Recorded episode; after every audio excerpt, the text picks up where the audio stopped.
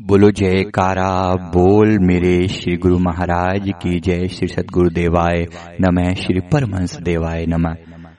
मेरे सदगुरुदेव भगवान एक बार विदेश में उन्होंने किसी जगह पर कृपा फरमाई।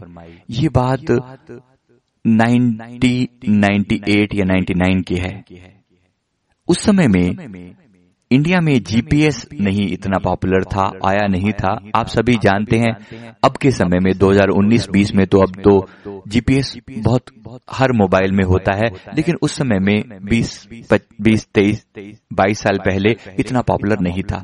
तो गुरुदेव ने जब वहाँ पर कृपा फरमाई तो वहाँ पर कार में, किसी की कार में जो वहाँ के ही रहने वाले थे इंडियन थे, लेकिन वहाँ बसे हुए थे। तो उनकी कार में जब बैठे तो उन्होंने जीपीएस अपनी कार में लगा हुआ दिखाया कि, गुरुदेव, देखिए, यहाँ पर हर कार में ये जीपीएस सिस्टम लगा होता है, ये कंप्यूटर होता है छोटा सा जो कार को रास्ता बताता रहता है। इसमें एक बार डेस्टिनेशन फ़ीड कर दो कि यहाँ जाना है, उसके बाद ये रास्ता बताता जाता है कि दाएँ चलना है या बाएँ चलना है, या पीछे चलना है या आगे वट जो भी होता है, वो बताता रहता है। अब उसने तो अपने हिसाब से विनती की कि नई चीज़ है, गुरुदेव को बता रहा हूँ। लेकिन सदगुरु, जो कि परब्रह्म, परमात्मा का साकार रूप होते हैं, वो सर्वज्ञ होते हैं, सर्वज्ञानी होते हैं, सब जानते हैं। लेकिन उनकी उनकी दृष्टि जो है, हमेशा हमारी आत्मा के कल्याण पर रहती है। गुरुदेव ने सहजी अपनी मीठी वाणी में मुस्कुराते फरमाया जीपीएस तो आपने बता दिया, क्या संसार में कोई ऐसा कंप्यूटर भी है जो आत्मा को रास्ता दिखा सके? जो बता सके कि इस आत्मा को किस रास्ते पर चलना है? वो व्यक्ति नतमस्तक हो गया। हाथ जोड़ दिए। साथ में हमारे एक संत जी, गुरुदेव के जो सेवादार थे, वो बैठे हुए थे। उन्होंने भी हाथ जोड़े।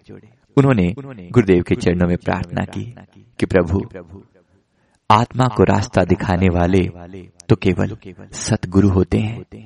आप नर रूप में साक्षात परमात्मा है और आपने ही हम सब की आत्मा को रास्ता दिखाया है।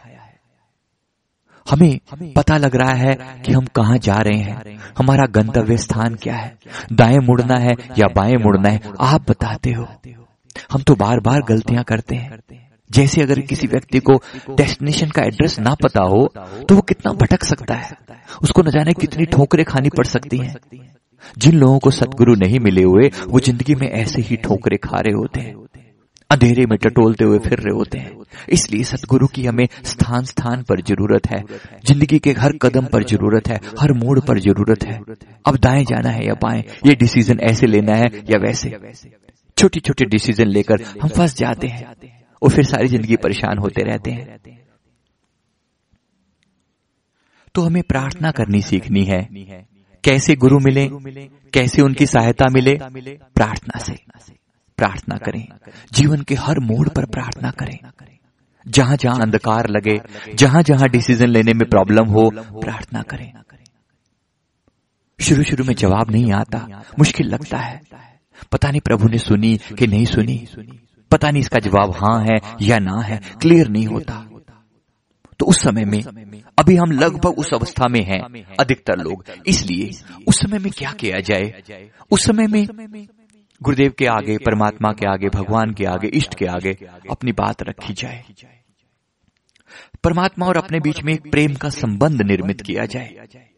जितना प्यार से ये संबंध बनेगा, उतना अच्छे से हमें रिज़ल्ट आने लगेंगे, हमारे सवालों के जवाब मिलने लगेंगे।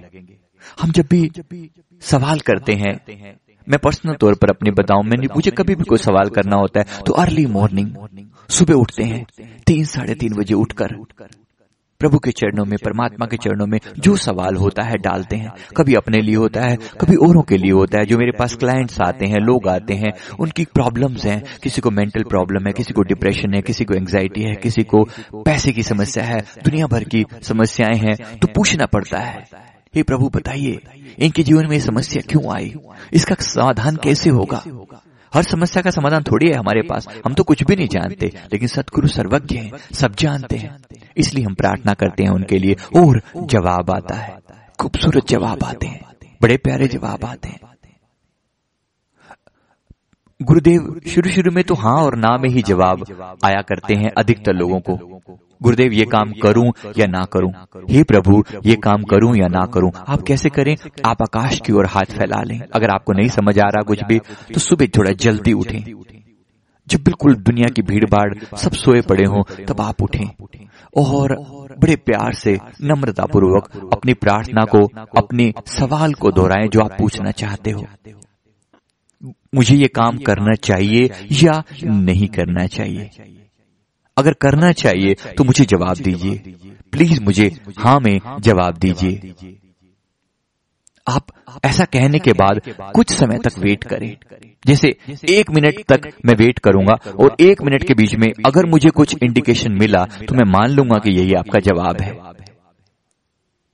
तो कुछ ना कुछ इंडिकेशन मिलता है। शुरू शुरू में इंडिकेशन मिला करते थे। जैसे मेरे घर के पास में ही पेड़ है। तो पेड़ से हवा की सरसराहट की आवाज़ एकदम से आती है।